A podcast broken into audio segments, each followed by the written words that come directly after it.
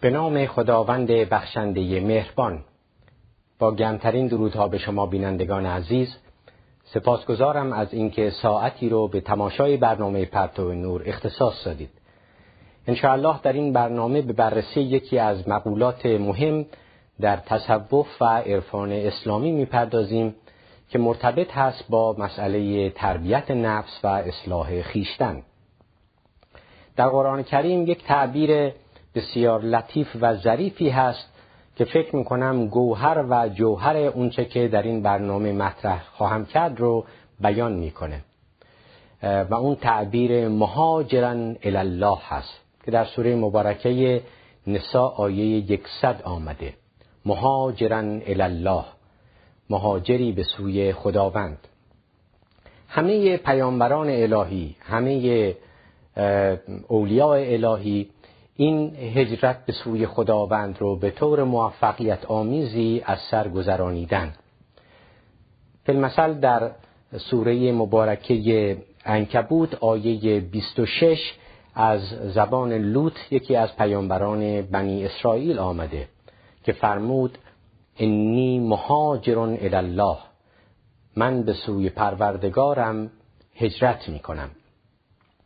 عنایت دارید که این هجرت یک سفر در جغرافیا نیست، بلکه یک سفری است درونی، یک سفری است باطنی، یا به تعبیر عارفان ما یک سفر انفاسی هست. نقل مکان کردن از محل زندگی به مکه نیست، بلکه یک تغییر و تحولی در درون خود فرد هست. از جایی به جای دیگه نقل مکان کردن نیست، بلکه از حالتی به حالتی دیگر در آمدن هست. خب سوال اینجاست که در این مهاجرت به سوی خداوند فرد از چه حالتی به کدام حالت تغییر و تبدل پیدا میکنه؟ از خودپرستی به خداپرستی، همون چیزی که شمس تبریزی در تعریف خداپرستی گفته: خداپرستی آن است که خودپرستی را رها کنی. اجالتا این هجرت به سوی خداوند، مهاجرن الی الله بودن، یعنی این که آدمی منیت خودش، خودخواهی خودش رو ترک بکنه و در امر بیکران یعنی خداوند متور بشه. اجالتا وقتی که در تصوف و عرفان اسلامی سخن از سفر نفس به میان میاد، از هجرت به سوی خداوند سخن در میان هست، مراد همین هست. اجازه بدید یک چند دقیقه قبل از اینکه وارد این جزئیات سفر نفس بشیم، یک توضیحاتی در ارتباط با خود مفهوم نفس عرض کنم که بسیار هم مهم هست. نفس یک تعبیری است که در قرآن کریم فراوان به کار رفته، یک مفهومی است که در قرآن کریم در آیات فراوانی کاربرد داشته و البته در همه جا یک معنا رو نمیده. غالبا در زبان فارسی نفس رو به عنوان روان و روح و همینطور جان یا خود ترجمه میکنن. روان، روح، جان و یا خود. در زبان انگلیسی هم معادل نفس اونگونه که در قرآن کریم به کار رفته سول و یا سلف هست.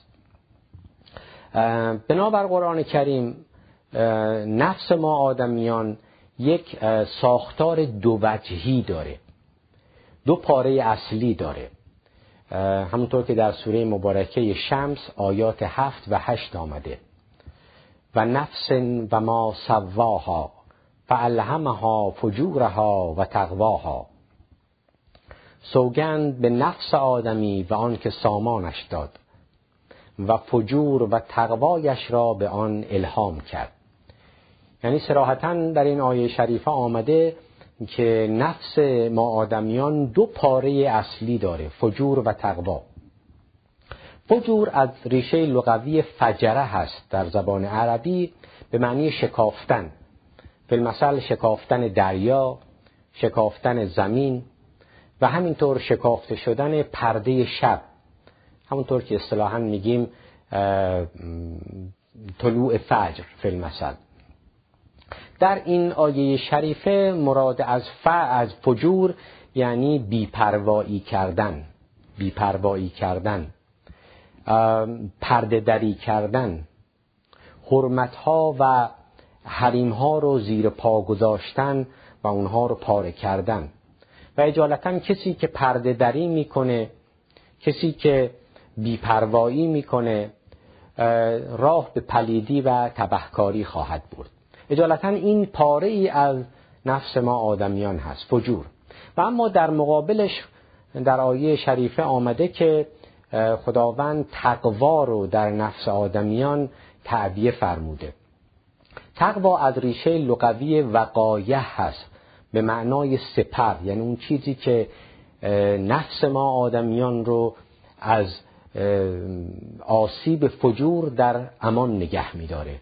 لذا تقوا پادزهر و یا آنتیتز فجور هست. ماحصل کلام این هست که پاره ای از نفس ما آدمیان میل به تنزل داره، میل به پایین رفتن و پستی داره، و در مقابلش پاره ای دیگه نفس به علو داره، به عروج داره، به بالا رفتن داره. و نفس بین دو بی‌نهایت امکان جولان و رفت آمد داره، بی‌نهایت پستی و پلیدی تا بی نهایت پاکی. همون چیزی که در کلام اسلامی به اسفل السافلین و اعلی علیین تعبیر میشه، یعنی نفس ما آدمیان میتواند تا اسفل السافلین نزول کنه، اون جایی که حتی حیوانات هم تا اون حد تنزل پیدا نمی کنند، و یا میتونه به اعلی علیین بره که همنشین و مصاحب با خداوند بشه. ما آدمیان یک نفس بیشتر نداریم، اما نفس ما ذو مراتب هست، یعنی دارای مراتب مختلفی هست. صوفیان مسلمان در باب این مراتب نفس نظریه پردازی های رفیع و بلیغی کردند، و در این نظریه پردازی هاشون هم غالباً به اشارات قرآنی توجه داشتند. غالب صوفیان مسلمان معتقدند که نفس آدمی هفت مرتبه داره. ولی برای اینکه مطلب مفهومتر بشه و برای تقریب به ذهن، شما تصور بکنید که ما یک نردبانی داریم که پایه اون در اسفل السافلین هست و تا اعلی علیین هم بالا میره. این نردبان هفت پله داره و هر کدام از این پله ها به تعبیر عارفان ما یک مقام هستند، و ما رو نفسمون روی هر پله‌ای که قرار گرفته باشه در این نردبان، شخصیت ما یک رنگ و بوی ویژه‌ای خواهد داشت. شخصیت ما یک اوصافی متناسب با اون پله خواهد داشت. هر کدام از ما در هر مقطعی از زندگیمون روی یکی از پله‌های این نردبان ایستادیم، روی این نردبان کمال هم میشه بالا رفت و هم میشه پایین رفت، یعنی حرکت یک سویه و یک طرفه نیست، بلکه ممکنه آدم روی این پله به مقامات بالایی هم برسه ولی در اثر غفلت فرو بیفته و به اسفل السافلین نزول کنه. اجازه بدید حالا با هم مروری اجمالی بکنیم در حوصله وقتی که در این برنامه داریم به مراتب هفتگانه نفس آنگونه که در متون تصوف و عرفان اسلامی آمده. شما عزیزان می توانید مطالب این برنامه رو در زیر مجموعه دستگاه روانشناسی تصوف اسلامی قرار بدید. و اما اولین پله این نردبان کمال و یا اولین مرتبه نفس، نفس اماره هست. نفس اماره یا روان فرمانگر. نفس اماره یک مفهومی است که در قرآن کریم عیناً به کار رفته. در سوره مبارکه یوسف آیه پنجاه و سه آمده ان النفس لاماره بالسوء، همانا که نفس به بدی فرمان می‌دهد. اماره نازلترین مرتبه نفس هست که دیگه از اون پایین‌تر نمیشه رفت. شاید بهترین ترجمه برای نفس اماره که در قرآن آمده در روانشناسی غربی واژه ایگو باشه. ایگو اماره فقط و فقط در بند خودش هست، همه تمرکز بر روی خود هست. یعنی خودبینی، خودخواهی، منیت بی حد و حصر و بی اندازه شاخصه اصلی نفس اماره هست. خودبینی بی حد و حصر مؤلفه اصلی نفس اماره هست.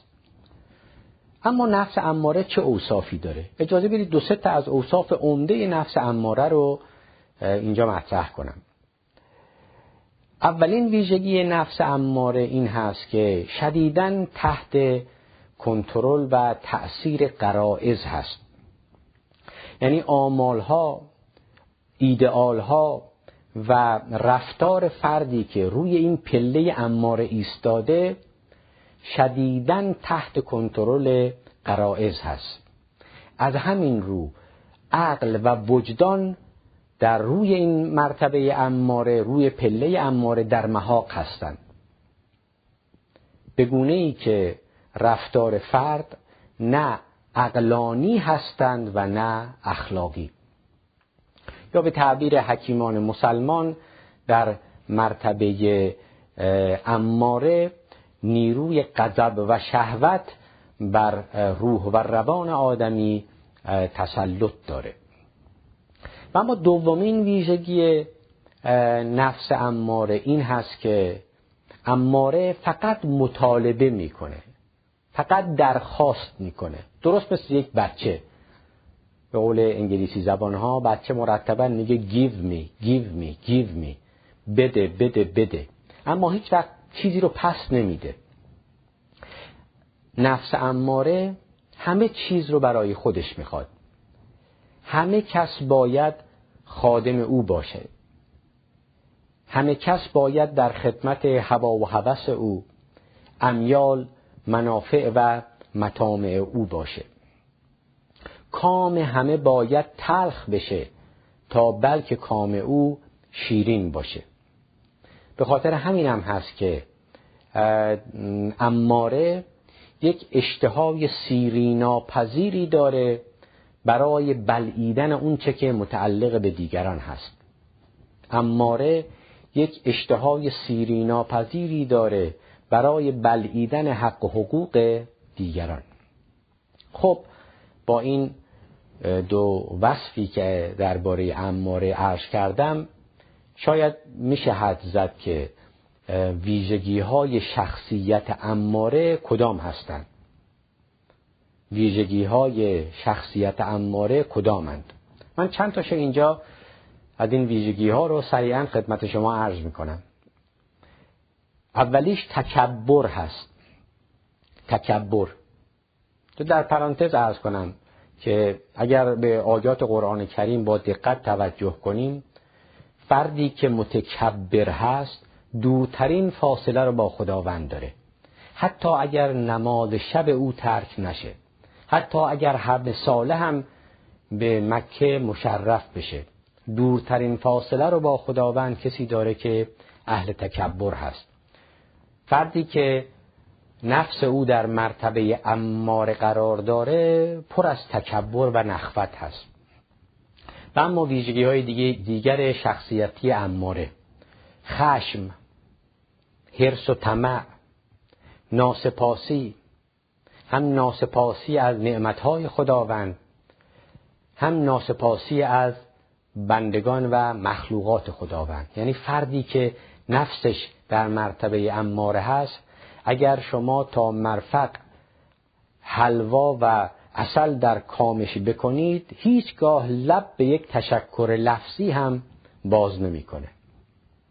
و همینطور ویژگی های دیگر شخصیت عماره، عیب جویی از دیگران. تمام حواس عماره به این هست که دیگران چه عیوبی دارن اونها رو کشف کنه و در معرض دیگه دید دیگران قرار بده.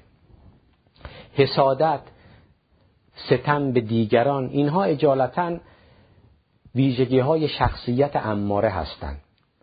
لذا رذیلت ها محتوای شخصیت عماره رو شکل میدن. اجالتاً لذا در نفس در مرتبه عماره نفس آدمی چنین ویژگی ها و اوصافی داره و بزرگترین وصف اون، مؤلفه کلیدی عماره، خودبینی، خودخواهی و منیت بی حد و حصر است. و اما مرتبه دوم و پله دوم در این نردبان کمال نفس لوامه هست. نفس لوامه یا به تعبیر فارسی زبان ها روان سردنشگر.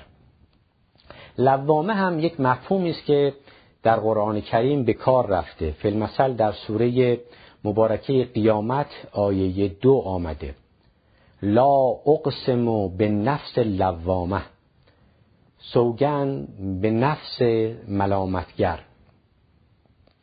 لوامه اولین پله نجات هست، اولین پله رستگاری است، آغاز بیداری هست، آغاز پروسه اصلاح خیشتن هست.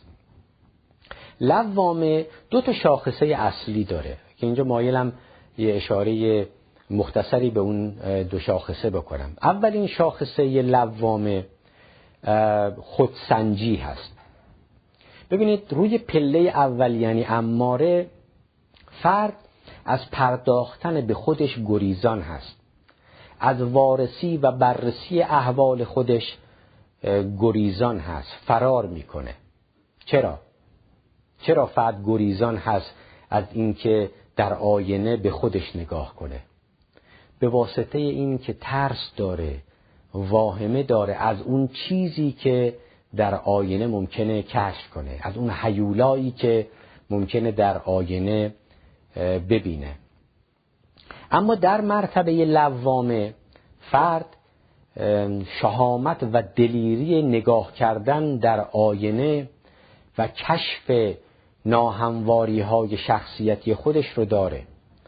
شهامت نگاه کردن در آینه و کشف کردن عیوب و نقصان های خودش رو داره. به عبارت دیگه، به تعبیر انگلیسی زبان ها، فرد توانایی سلف ریفلکشن داره، یعنی توانایی خوداندیشی و خودسنجی داره. در این مرتبه فرد این توانایی رو پیدا کرده که بتونه احوال خودش، رفتار خودش و کردار خودش رو بررسی کنه و به خصوص با یک عینک انتقادی، یعنی یک عینک انتقادی به چشمش بزنه و در آینه به رفتار و کردار و شخصیت خودش نگاه کنه. این شاخصه اول نفس لوامه هست. و اما شاخصه دوم یا مؤلفه دوم توبه هست. ببینید روی اون پله اول یعنی عماره، خودبینی و خودخواهی بی حد و حصر چنون فضای سنگینی رو در وجود فرد برقرار کرده که اصلا صدای وجدان، اون ندای درونی هیچگاه به گوش نمیرسه. اما روی پله دوم یعنی لوامه قدری از سنگینی این فضا کاسته شده، چرا که من و منیت قدری کوچکتر شده و از همین رو برای اولین بار صدای وجدان به گوش میرسه. هرگاه که فرد کار زشت و ناشایستی انجام میده، حقی رو پایمال میکنه، حریمی و حرمتی رو پاره میکنه، یک ندایی از درون او رو سرزنش میکنه. یک ندایی از درون او رو ملامت میکنه. در تعبیر دینی اولین تلیعه های توبه در مرتبه لوامه ظاهر میشه. عرض کردم اولین تلیعه های توبه، چون توبه هم مراتب مختلفی داره، اما نازل ترین مرتبه توبه، اولین تلیعه های توبه در همین مرتبه لوامه هست که در نفس فرد نمود پیدا میکنه. وقتی که فرد یه کار زشتی انجام میده احساس شرم میکنه، از همین رو بلافاصله اظهار ندامت میکنه، پشیمان میشه، به خودش وعده میده و قول میده که دیگه اون کار زشت و ناپسند رو انجام نده. اما و صد اما که نفس لوامه هرچند که توبه کننده هست اما توبه شکن هم هست، چرا که امیال هنوز در او قوی هستند. هوا و هوس، غرایز هنوز در نفس لوامه قوی هستند. هنوز فرد تغییر ذائقه نداده که زشتی و پلیدی در کامش تلخ باشه. به خاطر همین بعد از اینکه توبه میکنه پس از مدتی دوباره توبه خودش رو میشکنه، خطا میکنه، اما مجددا احساس شرم میکنه و پشیمان میشه. لذا این چرخه خطاکاری و توبه در نفس لوامه دائما برقرار هست و به تعبیر دیگه میشه گفتش که آدمی که روی این پله لوامه ایستاده مرتباً بین تسلیم و طغیان در حال نوسان هست. اما به هر حال همین که فرد احساس شرم میکنه وقتی کار زشتی انجام میده، پشیمان میشه، اظهار ندامت میکنه، خودش این یک گام بسیار بلندی هست در رشد اخلاقی، در بهبود شخصیتی. و اما مرتبه سوم که نفس ملهمه هست، نفس ملهمه یا روان الهام گیرنده. ملهمه از الهام میاد، الهام، اما الهام از چه منبعی؟ از خداوند. یعنی برای اولین بار در این مرتبه سوم، روی پله سوم، فرد از خداوند الهام میگیره. یعنی یک انگیزه ها، یک چرخش اساسی، یک تحول کیفی و بنیادین در انگیزه های او ایجاد میشه.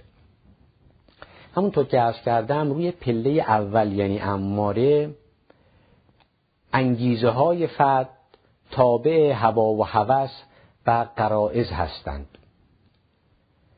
روی پله دوم یعنی لوامه، انگیزه های فرد بیشتر تابع عقل هستند، یعنی یک نیروی عقلانی هدایت انتخاب ها و رفتار فرد رو بیشتر در دست داره تا اینکه امیال. اما روی این پله سوم یعنی ملهمه، نفس بیشتر تحت یک هدایت معنوی هست، یک هدایت معنوی، یک نیروی معنوی زمام رفتار و کردار فرد رو به دست داره. یعنی چی یک نیروی معنوی؟ ببینید یعنی این که انگیزه های معنوی نیروی محرکه فرد در زندگی هستند. انگیزه هایی مثل رحمت، نوع دوستی، عشق به نیکوکاری، خدمت به دیگران، اینها انگیزه های فرد در زندگی هستند، نه انگیزه های دنی و پستی مثل سودجویی یا به تعبیر قرآن کریم تکاسر طلبی، فخر فروشی و تفاخر، اون چیزهایی که اصطلاحاً گفته میشه انگیزه های دنیوی، چرا که در قرآن کریم دنیا چیزی نیست الا همین سودجویی ها، تفاخر طلبی ها، تکاسر طلبی ها. در مرتبه ملهمه دیگه اینها انگیزه های فرد در زندگیش نیستند. اما نفس ملهمه دو سه تا وصف کلیدی، دو سه تا ویژگی بسیار مهم داره که مایلم اینجا به اختصار عرض کنم. اولین ویژگی مهم نفس ملهمه این هست که در این مرتبه فرد به امور معنوی به خصوص عبادت اقبال بیشتری نشون میده. ببینید در مراحل قبلی، یعنی رو پله اول و دوم، فرد ممکنه عبادت بکنه، اما عبادت برای او بیشتر نوعی تکلیف محسوب میشه. یعنی فرد اگر عبادتی هم میکنه، اون رو تکلیفی در قبال خداوند برای خودش قلمداد میکنه. تکلیف یعنی این که آدمی یک کار شاق و دشوار بهش محول شده و اگر که به انتخاب خودش بود و اگر مجبور نبود، ای بسا که اون کار رو انجام نمیداد. اما در مرتبه ملهم، فرد تغییر ذائقه داده.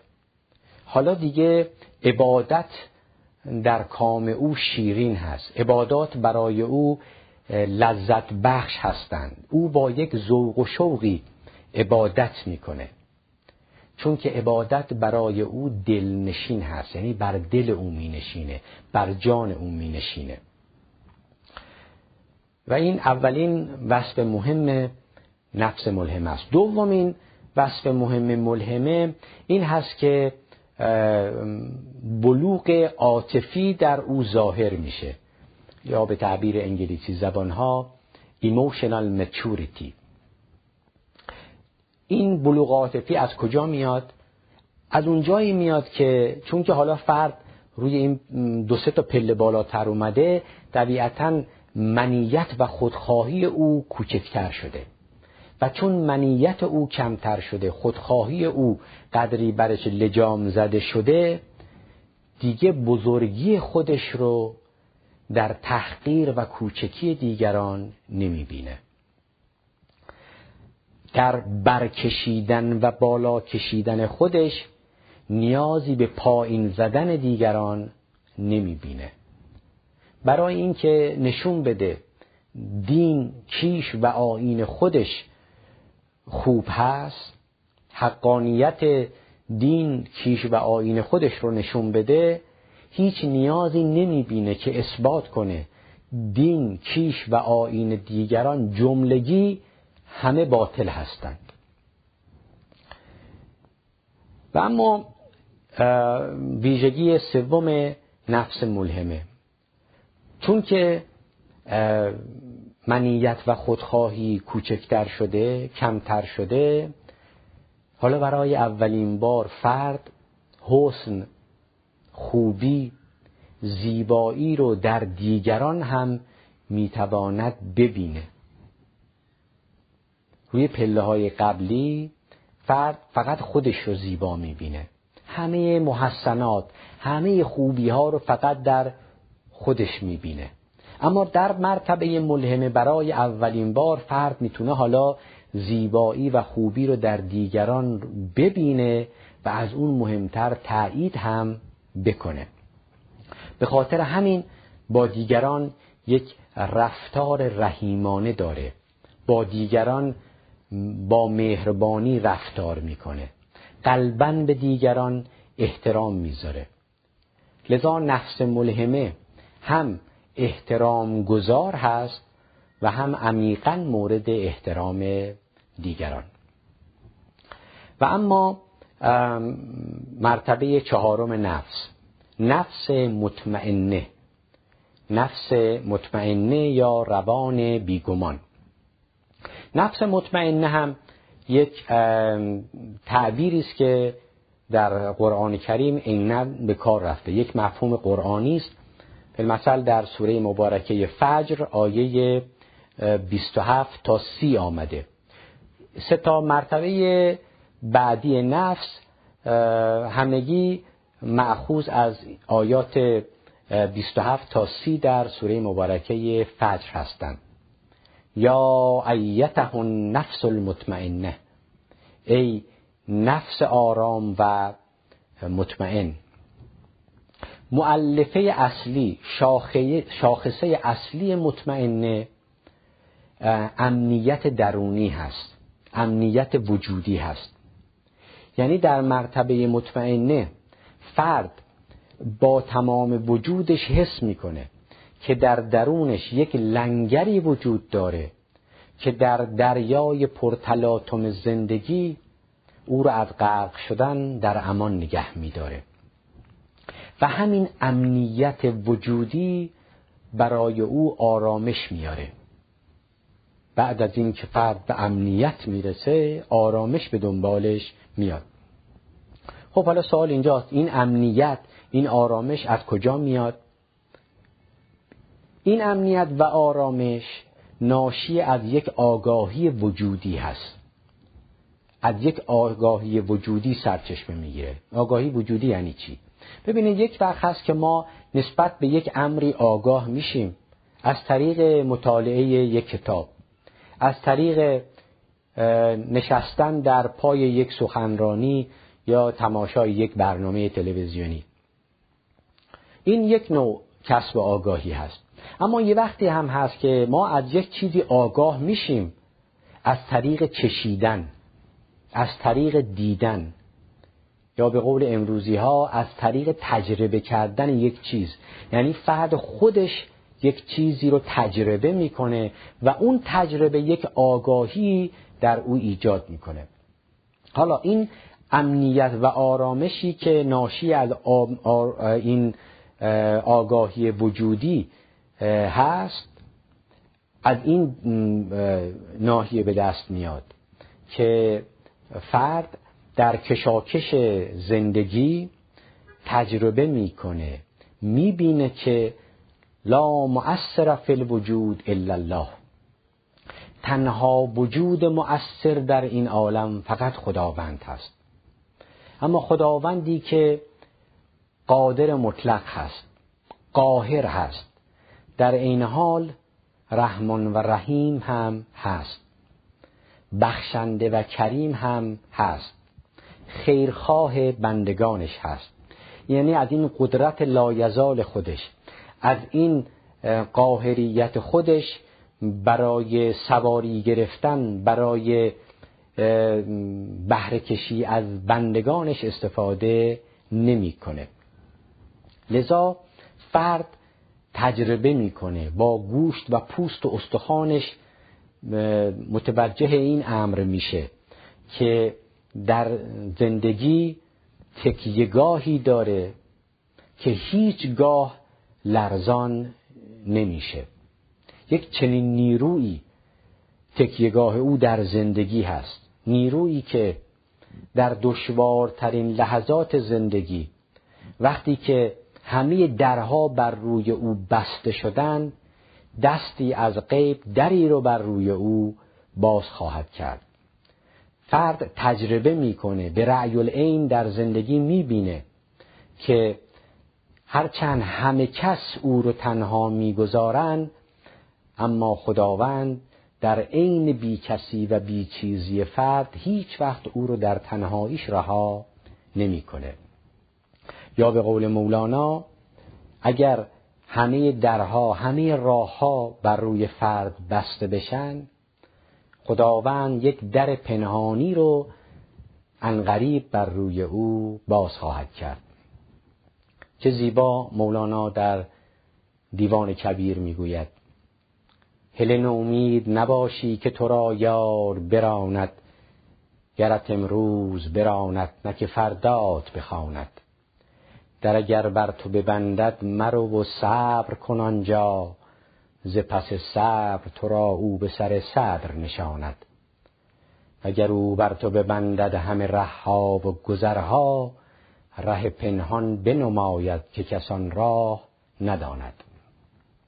ببینید برای نفس مطمئنه اینها اصلا شعار نیستند، یک باور دینی هم نیست، بلکه یک آگاهی هست که فرد در عمل به اون میرسه، حاصل تجربه او در زندگی است، دیده ها و چشیده های زن او در زندگی هست که او رو به چنین نتیجه‌ای میرسونه. اما نفس مطمئنه چند تا وصف مهم داره که اینجا یکی دو تاش رو به اختصار خدمتتون عرض میکنم. اولین وصف مهم مطمئنه این هست که چون نفس منیت و خودخواهیش کوچکتر و کوچکتر شده، حالا ظرفیت بیشتری نفس پیدا کرده برای جذب نور حق. نفس رنگ و بوی بیشتری از خداوند داره. این اوصافی که خداوند داره در نفس مطمئنه هم جلوه زیادی پیدا میکنه. اوصافی مثل مهربانی، کرامت، صبوری، شکر، ایمان، اینها همه بنابر قرآن کریم اسماء الحسنا هستند، نامهای زیبای خداوند هستند و ما میبینیم که همین اوصاف، همین ویژگی ها در شخصیت و در نفس مطمئنه هم تجلی پیدا میکنه. و اما وصف دیگر مطمئنه که بسیار هم مهم هست، مطمئنه اولین مرتبه صمیمیت و انس با خداوند هست. اولین مرتبه صمیمیت و انس با خداوند. صمیمیت یعنی چی؟ یعنی فرد به قدری با خداوند حشر و نشر پیدا کرده، به قدری به او به قول خودمون قاطی شده، خانه در یکی شده که دیگه اصلا تعارفی با خداوند نداره.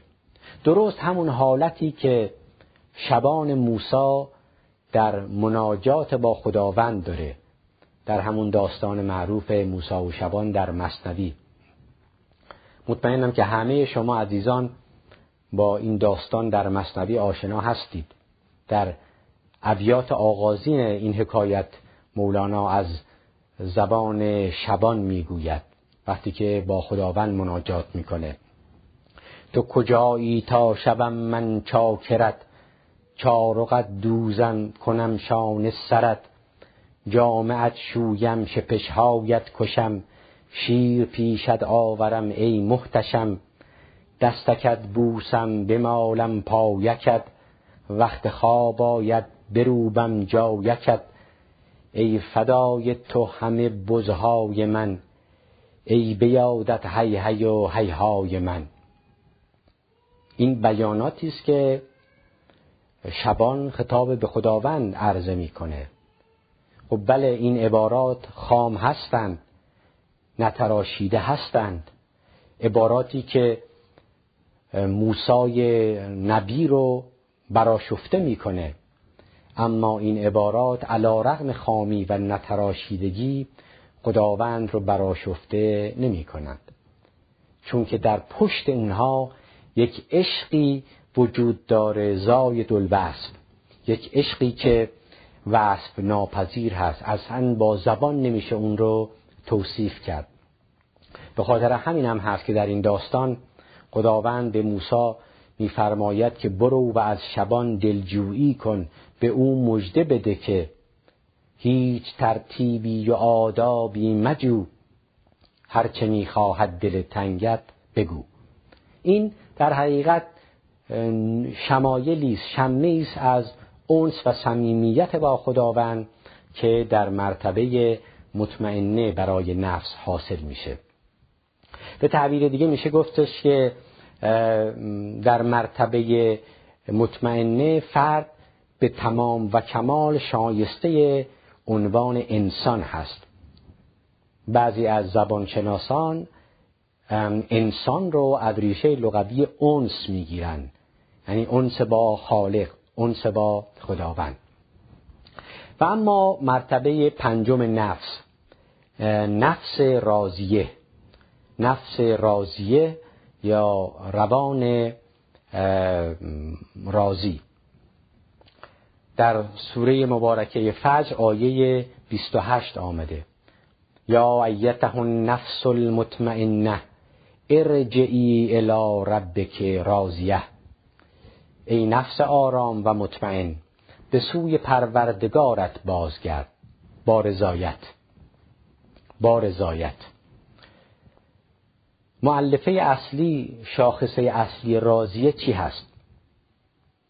نفس راضیه قانع هست، راضی هست، یا به تعبیر عارفان مسلمان اهل رضا هست. اجازه بدید قدری توضیح بدم درباره این مفهوم رضا و رضایت که شاخصه اصلی نفس مرضیه هست. ببینید در مرتبه راضیه بندهای تعلقات فرد کاملا قطع شده. این قطع تعلقات یک مسئله ای هست که برای بسیاری ایجاد بدفهمی میکنه. مراد از قطع تعلق قطع پیوند با عالم مادی و طبیعت نیست. قطع پیوند با داد و ستد و اقتصاد و فعالیت برای معیشت نیست. به معنای بی‌توجهی به امور خانوادگی، بی‌توجهی به عالم سیاست نیست. به معنی پشت کردن به پیشرفت و توسعه نیست. بلکه مراد از قطع تعلق این هست که دل آدمی در گرو امور فناپذیر نباشه. دل آدمی در گرو چیزهایی که فناپذیر هستند و تاریخ انقضا دارند نباشه.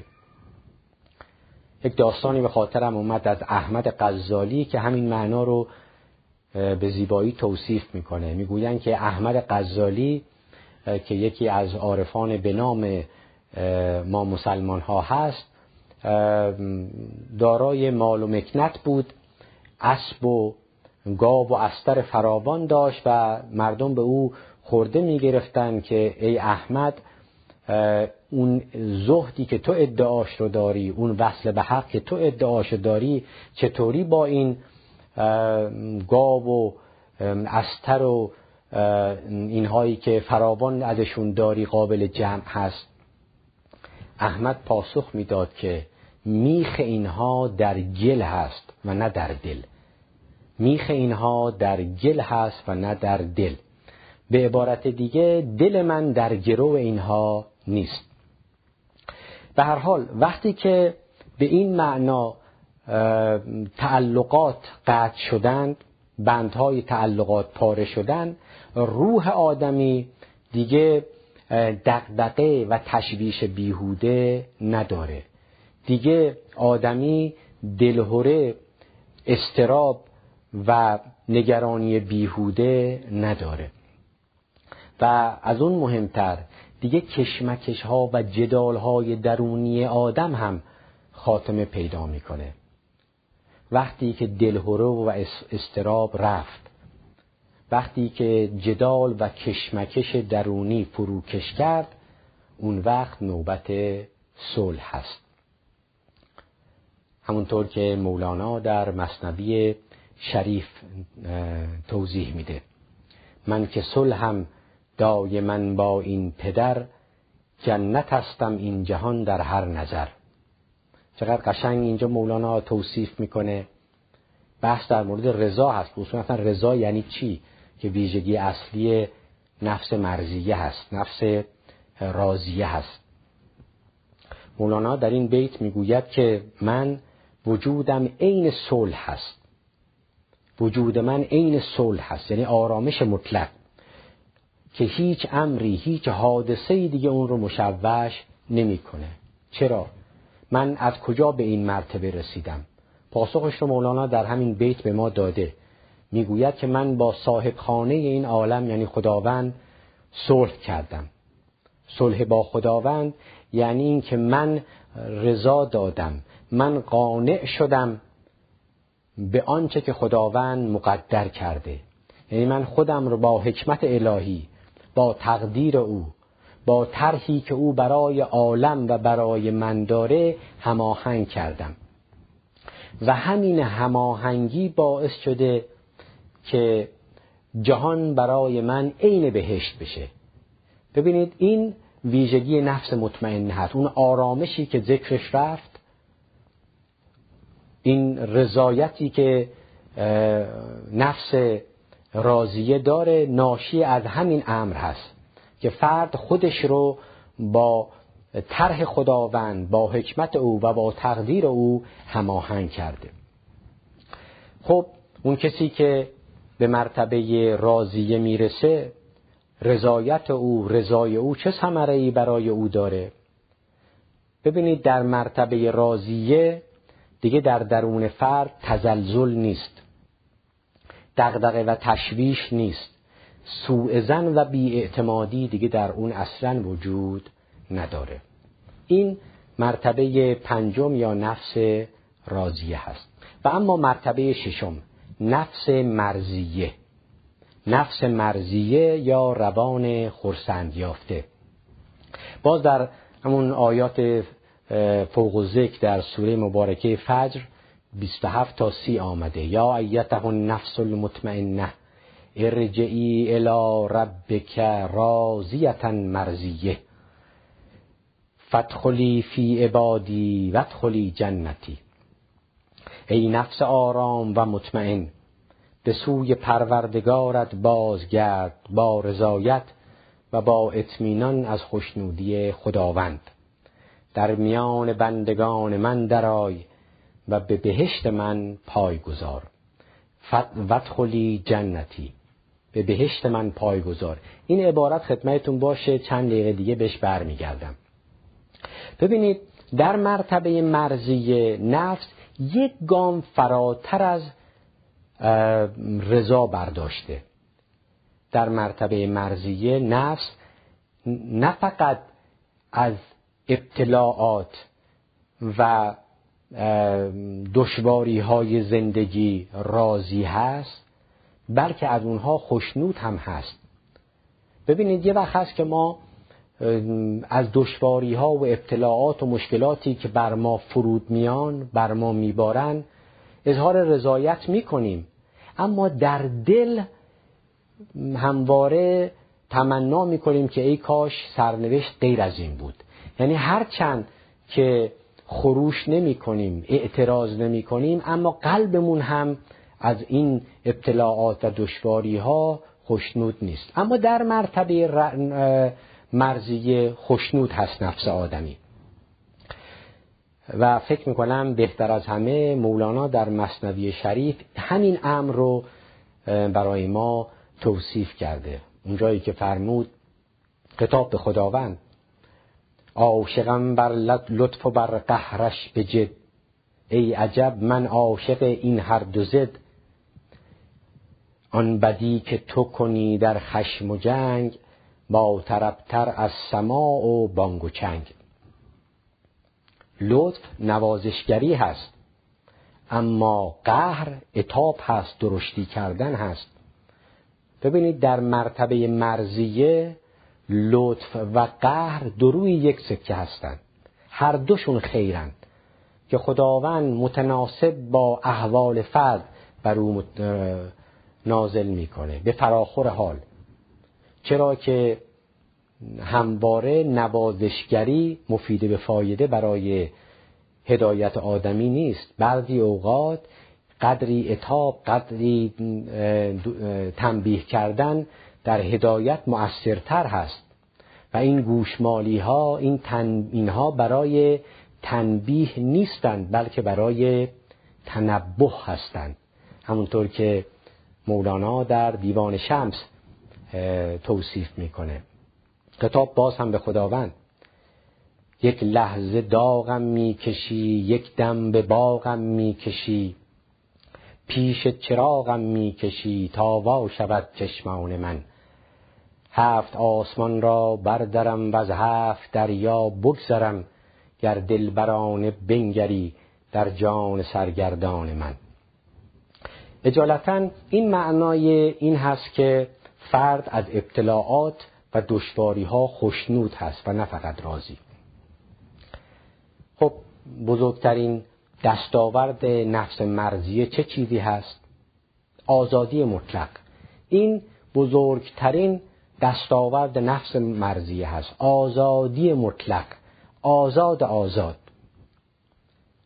یعنی چی آزادی مطلق؟ من چند تا از این آزادی‌های نفس مرضیه رو اینجا فقط به اختصار عرض می‌کنم، ان شاء الله که همگی مطلب رو و مفهوم رو خوب بگیریم. آزادی مطلق، آزادی از تمنا و آرزو. میتونید تصور کنید حالتی که آدمی به جایی رسیده باشه که هیچ تمنایی و آرزویی دیگه نداشته باشه. این مرتبه مرضیه هست. آزادی از تمنا و آرزو، آزادی از درد و رنج، آزادی از حزن و اندوه، آزادی از شک و تزلزل، آزادی از یأس و نومیدی. در آیین بودا، در عرفان بودایی به این آزادی مطلق میگویند نیروانا. نیروانای بودایی ها دقیقاً همین حالت هست. خاطرتون هست آخرین عبارت آیه‌ای که تلاوت کردم، وادخلی جنتی، به بهشت من پایگذار، یعنی به یک معنا نیروانایی که بودایی ها سراغ میگیرن همین بهشتی است که در نفس مرضیه قائم میشه. و اما چون وقت تنگ هست یه توضیحی هم درباره آخرین مرتبه سفر نفس خدمت شما عرض کنم. مرتبه هفتم نفس صافیه هست. نفس صافیه یا روان پالوده. صافیه از صفی میاد، با صاد به معنای خالص و پاک، یعنی اینکه نفس بری هست از هر غیری، از هر بیگانه‌ای. صافیه مرتبه نهایی مهاجر الی الله هست، مرتبه نهایی هجرت معنوی است که در اون نفس از هر چه غیر حق پاک شده، از هر چه غیر حق تهی شده و حالا پر شده از حق.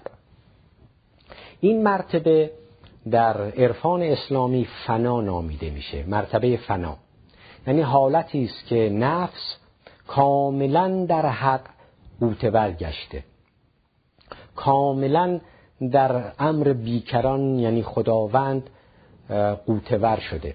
درست همون حالتی که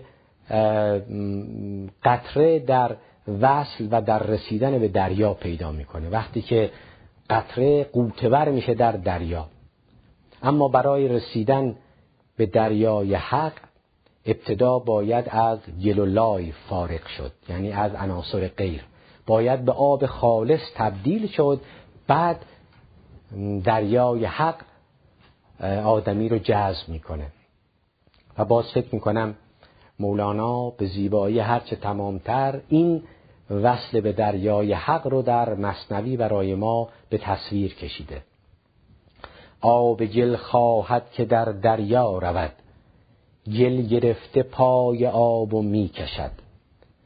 گر رهاند پای خود از دست گل، گل بماند خشک و او شد مستقل. آن کشیدن چیست از گل آب را، جذب تو نقل و شراب ناب را. بنابر گفته مولانا برای رفتن به سوی دریای حق ابتدا باید از گلولای فارغ شد، باید گلها رو شست، باید به آب خالص تبدیل شد و بعد از اون دیگه دریا خودش ما رو به طرف خودش جذب میکنه. ببینید آب خالص شدن یعنی واجد یک عنصر شدن. آب خالص نه رنگ داره و نه بو داره، دیگه هیچ غیری، هیچ بیگانه‌ای در اون نیست. آب خالص یعنی واحد بودن، یا به تعبیر عارفان ما به توحید نفسانی رسیدن. مرتبه فنا یا این نفس صافیه در حقیقت مرتبه است که فرد به توحید نفسانی میرسه. توحید نفسانی یعنی چی؟ ببینید برای ما متوسطان مسلمانی با لا اله الا الله گفتن بر زبان تأمین میشه، یعنی ما در زبان شهادت میدیم که لا اله الا الله، هیچ معبودی نیست الا خدای واحد. این گونه لا اله الا الله بر زبان راندن در مرتبه ما متوسطان فقط یک باور فلسفی هست، یک موضع گیری فلسفی هست. اما در مرتبه صافیه دیگه فقط زبان نیست که شهادت میده لا اله الا الله، بلکه تمام وجود فرد شهادت میده که هیچ معبودی نیست الا الله. یعنی رفتار فرد، کردار او، نشست و برخاست او، همه شهادت میدهند که فقط یک معبود در این عالم هست و اون خداوند هست. به عبارت دیگه در مرتبه صافیه لا اله الا الله در وجود فرد تحقق عینی پیدا میکنه، تجلی پیدا میکنه. از همین رو دیگه فرد در مقابل خداوند استقلال نداره، دیگه مرزی بین من و بین او وجود نداره، دیگه احساس خودی در فرد وجود نداره. مال من و مال او، خواست من و خواست او، این دوئیت ها دیگه همه رخت برمی بندن. در مراتب پیشین رو پله های پایین تر فرد البته به درجات جهان رو به صورت کسرت تجربه میکنه، مالتیپلیسیتی. یعنی چی کسرت؟ در ضمن اینم عرض کنم که در تعبیر شرعی و قرآنی کسرت یعنی شرک. حالا عارفان ما و همینطور فیلسوفان بیشتر از تعبیر کسرت استفاده میکنن. روی پله های پایینی فرد جهان رو به صورت کسرت تجربه میکنه. در درون خودش چندگانگی هست. فی المثل عقل او به یک چیز حکم میکنه، دلش خواست دیگری داره و در خود دل هم دلبستگی ها فراوانند و البته ضد و نقیض. هیچ هماهنگی بین دلبستگی های فرد روی پله های پایینی وجود نداره، بین اونها همسویی نیست. به همین خاطر هم فرد یک وجود صد پاره ای داره، همون چیزی که در روانشناسی میگن fragmentation of self. این کسرت، این چندگانگی، این صد پارگی فقط در وجود او نیستن، فقط در درون فرد نیستن، بلکه آن در از کوزه همان برون تراوت که در اوست. اون چه که در درون هست به بیرون هم ریزش میکنه. یعنی فرد در عالم بیرونی هم کسرت زیاد میبینه، تضاد چندگانگی میبینه، خطکشی در عالم بیرونی هم فراوان میبینه. توحید نفسانی یا حالت فنا یک حالتی است که دیگه این فرگمنتیشن های نفس برطرف شده، ترمیم شده، دیگه وجود فرد صد پاره نیستند. فرد صاحب یک شخصیت واحد و هماهنگ شده. این مرتبه اولیاء الهی است. نفس صافیه نفس اولیاء الهی است. اونهایی که مهاجرن الالله بودن، اونهایی که به سوی حق هجرت کردن، چنون تقربی به خداوند پیدا کردن که دیگه گویی هیچ فاصله‌ای بین اونها و خداوند نیست. وقتی که گفته میشه جهان در پناه نیکان هست، جهان در پناه پاکان هست، مراد همین مهاجران الالله هست، اولیاء الهی، اونهایی که فانی در حق شدن، از خودی و از منیتشون کاملا تهی شدن و حالا از حق پر شدن و همچون آینه نور خداوند و صفات خداوند رو در عالم انسانی بازتاب میدن. اجالتا این مراتب نفس بود بنابر سنت فاخر تصوف و عرفان اسلامی. امیدوارم که عرایض بنده در این برنامه مورد استفاده شما عزیزان قرار گرفته باشه. از صبر و حوصله شما در شنیدن حرفای خودم سپاسگزاری میکنم و تا نوبت بعد همه شما عزیزان را به خداوند بزرگ میسپارم. شاد و پیروز باشید ان شاء الله.